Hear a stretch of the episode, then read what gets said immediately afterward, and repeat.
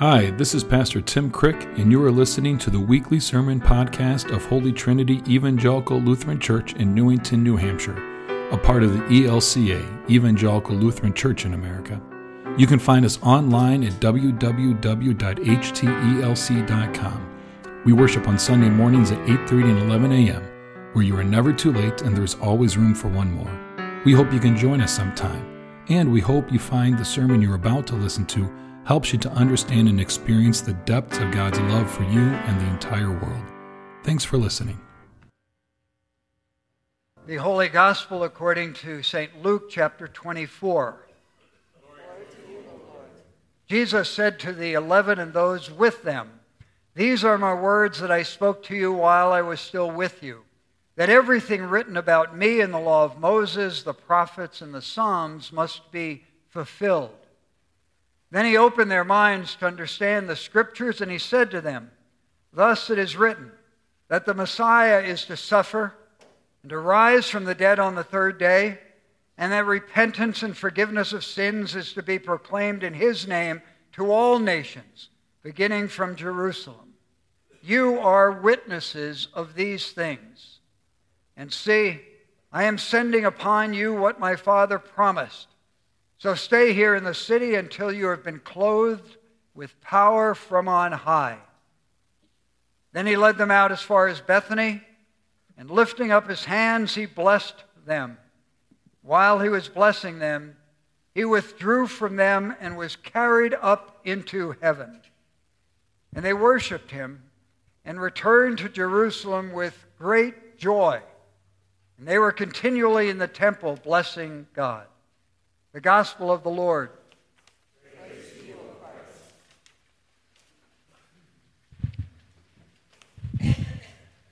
Friends in Christ, God's grace, peace, and mercy be with you this day and always. So, we're celebrating the ascension of our Lord today. Why? Let me ask you Does any one of you have a birthday near Christmas? Like December 23rd or something. Yeah, okay. My dear mother, who lived until she was 99, died on Christmas Day, but her birthday was on December 21st. So the cool thing was she lived to her 100th Christmas. But the sad thing, from my point of view, was that she always uh, was cheated out of her birthday celebration. And that's the way it is for you who have birthdays near Christmas, right? Poor you. My mother's birthday, the 21st of December. What's everybody thinking about? Dear mom's birthday? No, they're thinking about Christmas carols, Christmas parties, Christmas gifts, all of that stuff. So she lost out. That's sort of the way it is for the ascension of our Lord as a church festival. The festival, the church of the ascension of our Lord, is like the Rodney Dangerfield of church festivals. Gets no respect. I mean, how many of you have ever been to a service for the ascension of our Lord? Not too many, a few. When I was in Kennebunk, we used to try a 7 a.m. service on Ascension Day. What day of the week is Ascension Day? Thursday, very good. It's always Thursday because it's 40 days after Easter. So 7 a.m. in Kennebunk, Maine, we would open the doors of the church to hundreds of people who would show up. Well, actually, it might be like 10 or so. And we'd have a worship service, and it was always very uplifting, meaningful. It was. But it never drew the, the crowds, of course. That's just the way it is for Ascension Day. It doesn't get the deserved attention until now. So we're going to think about the ascension of our Lord, and I want to ask you seriously why do you think we should celebrate it? What merits our time, our energy regarding the festival of the ascension of our Lord? Two things. First and foremost, this is the last direct interaction that Jesus had with human beings. In and of itself, that's pretty important. Second, notice what Jesus chose to do with that last interaction. What are the words that he spoke? From the Acts text. By the way, who knows who wrote the Acts of the Apostles? Luke. Very good. So it's like the second volume of the gospel. The gospel is the first, then comes Acts. There are two parts that tell the whole story. At the beginning, or from this Acts text that we have, just before Jesus ascended, he said, You will receive power, and you will be my, did you get it? Witnesses. These are the final words, and they contain two promises of God in Christ that I want you to think about with me today. But first, before we get to those promises, let's talk about the elephant in the room. What's the elephant in the room? It is the fact that the ascension of Jesus is difficult for us to believe. That is, for the skeptic among us and the skeptic within us who protests, You really expect me to believe that? That Jesus just sort of went up and disappeared? This is a kind of doubt, but it's more than that. It's really disbelief. How can you expect 21st century minds to believe that? The texts for the ascension, he was lifted up, he was carried up with all the details, certainly do challenge and stretch our rational minds. All of it here is the unbelievable. Unbelievable, that is, to the rational scientific mind, the mind that has been cultivated in us for good reason, but one by its nature that's closed to anything that's not provable, to anything that's not consistent with certain aspects of our human experience. How can I believe that? I've never seen it. It doesn't make sense. At the very least, before us today is what we can all probably agree the mysterious, huh? the inexplicable. There's a church in Jerusalem, the church of all nations. And there's a sign at the entryway. It's kind of a warning to all the visitors there. The sign says, No explanations inside the church. The sign is intended for loud, talkative tour guides. But I sort of like it for our purposes today. No explanations inside the church. Let's not try to explain or argue the ascension. There's plenty of time to do that, to talk about the existence of God, the divinity of Christ, the miracles, and all the rest. But for today, for now, Let's just relax and use the great gift that's been given to us that enables us to see in a new way, that enables us to have access to certain truths. The gift is faith. I think of faith as the God given ability to believe things that I can't believe on my own. You remember how Martin Luther brilliantly gave meaning to the third article of the Creed? I believe that I cannot, by my own strength or reason, believe in Jesus Christ my Lord or come to him. But the Holy Spirit has called me through the gospel, has enlightened me with its gifts, sanctified me, and so on. So, with eyes of faith, that we've received from God, we turn to the ascension. And if you are feeling skeptical today or every day, I invite you for now to just let go for a few short moments and embrace the possibility, the what if it's true possibility. This morning, let's have some imagination, some wonder, some awe the ascension of our Lord. Jesus said, You'll receive power and you will be my witnesses. We all know about power in the world, power that often is used over people, the power to control, to dominate, to manipulate, to manage. Surely that's not the kind of power Jesus is talking about. Huh? The idea that Jesus is promising us power, some other kind of power, is intriguing to me. It's got a lot of appeal. So, what is this specific power that Jesus is talking about? Jesus said, You'll receive power when the Holy Spirit has come upon you. So, this is power that comes in the form of the living Spirit of the risen Christ. That is, God, through this Spirit, comes and dwells within us, lives with us. I had a friend in Hartford who was a chaplain. And at Hartford Hospital, he and his colleagues had a program called No One Dies Alone. It was a beautiful program. No one dies alone. The promise of Jesus here to you is that you have the power of the Holy Spirit with you and in you, meaning you're not alone. And you'll never be alone.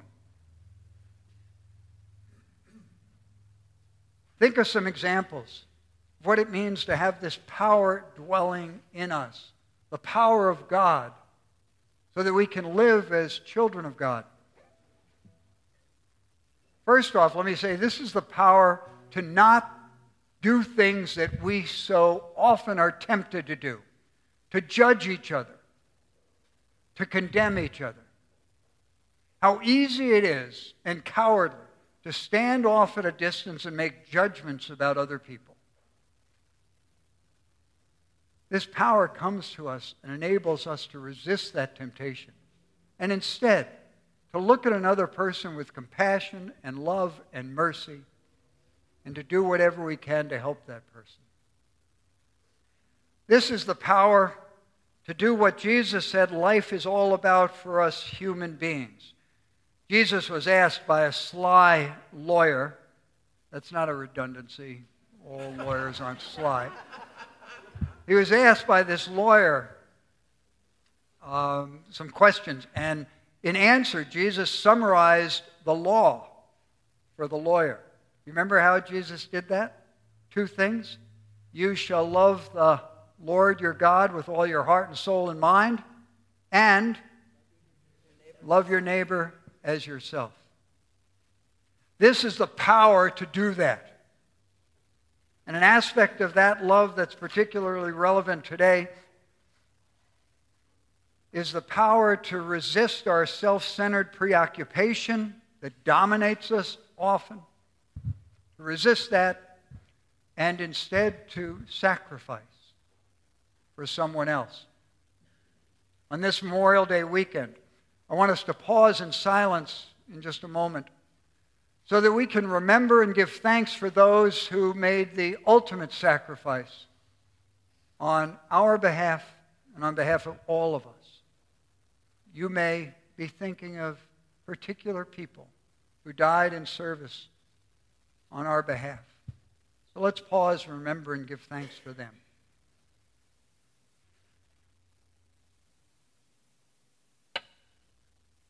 Amen. Whenever we think about sacrifice, our thoughts and hearts are certainly and directly drawn to our Lord Jesus, who emptied himself for the sake of us. And he modeled that behavior. So, who is it in your life who needs you to sacrifice for him or her? Who is it in your life who needs you to forgive? Who is it in your life who needs your love.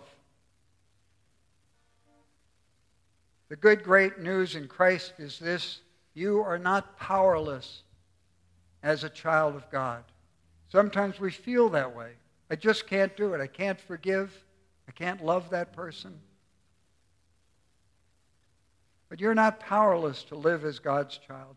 Far from it.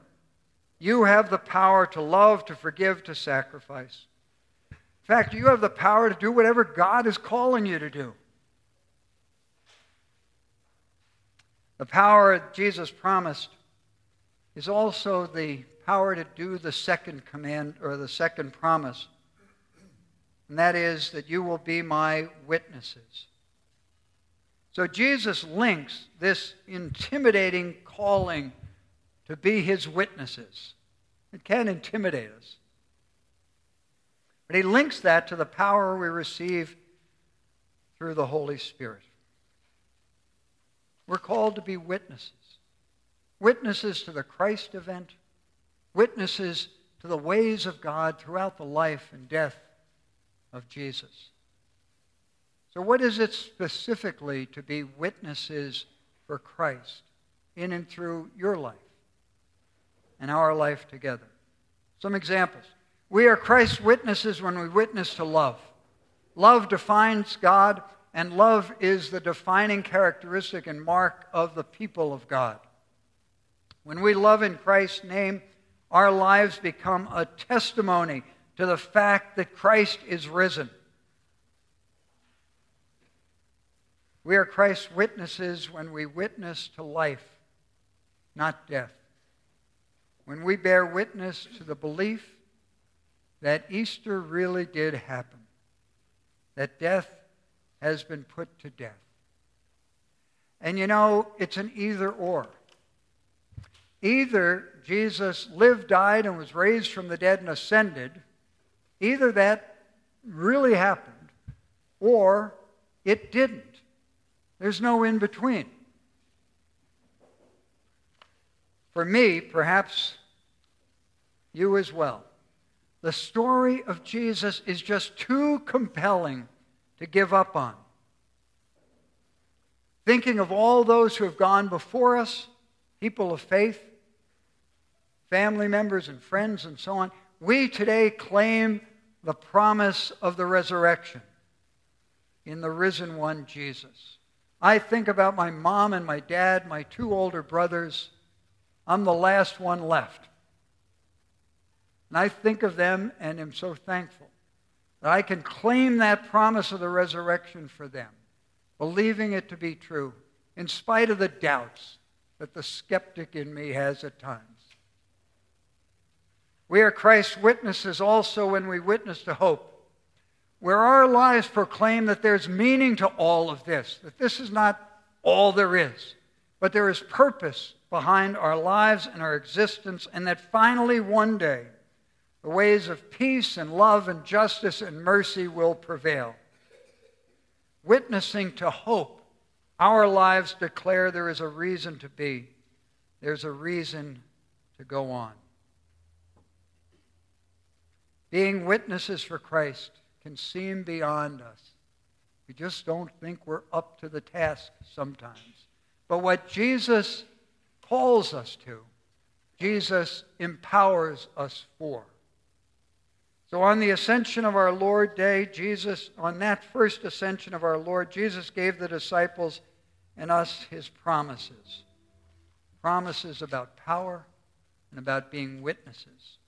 So, as you think about that for your life, we can recognize that the ascension event stretches us like those images of the disciples reaching out for a heaven bound Jesus. There he was, leaving them. But maybe we can learn from them. With their minds open, those disciples turned from the ascension and turned back to their lives, their life together, and their ministry. They were energized, notice. They worshiped. They went back to Jerusalem with what? Great joy. The living Christ was now far out of reach. But they were ready to live for that risen, ascended Lord. They were ready to fall silent before that mysterious God whom they had experienced and to do so in awe and wonder. And they were ready to live with power and to be witnesses for the risen, ascended Jesus. It was true for them back then. May it be true for us this day and always. Thanks be to God. Amen. That's the sermon for this week. We hope from it you learned a bit more about God's love for you and the world. Please subscribe and rate our podcast to help us be found by and reach more people. Thanks for listening, and don't forget, you are loved.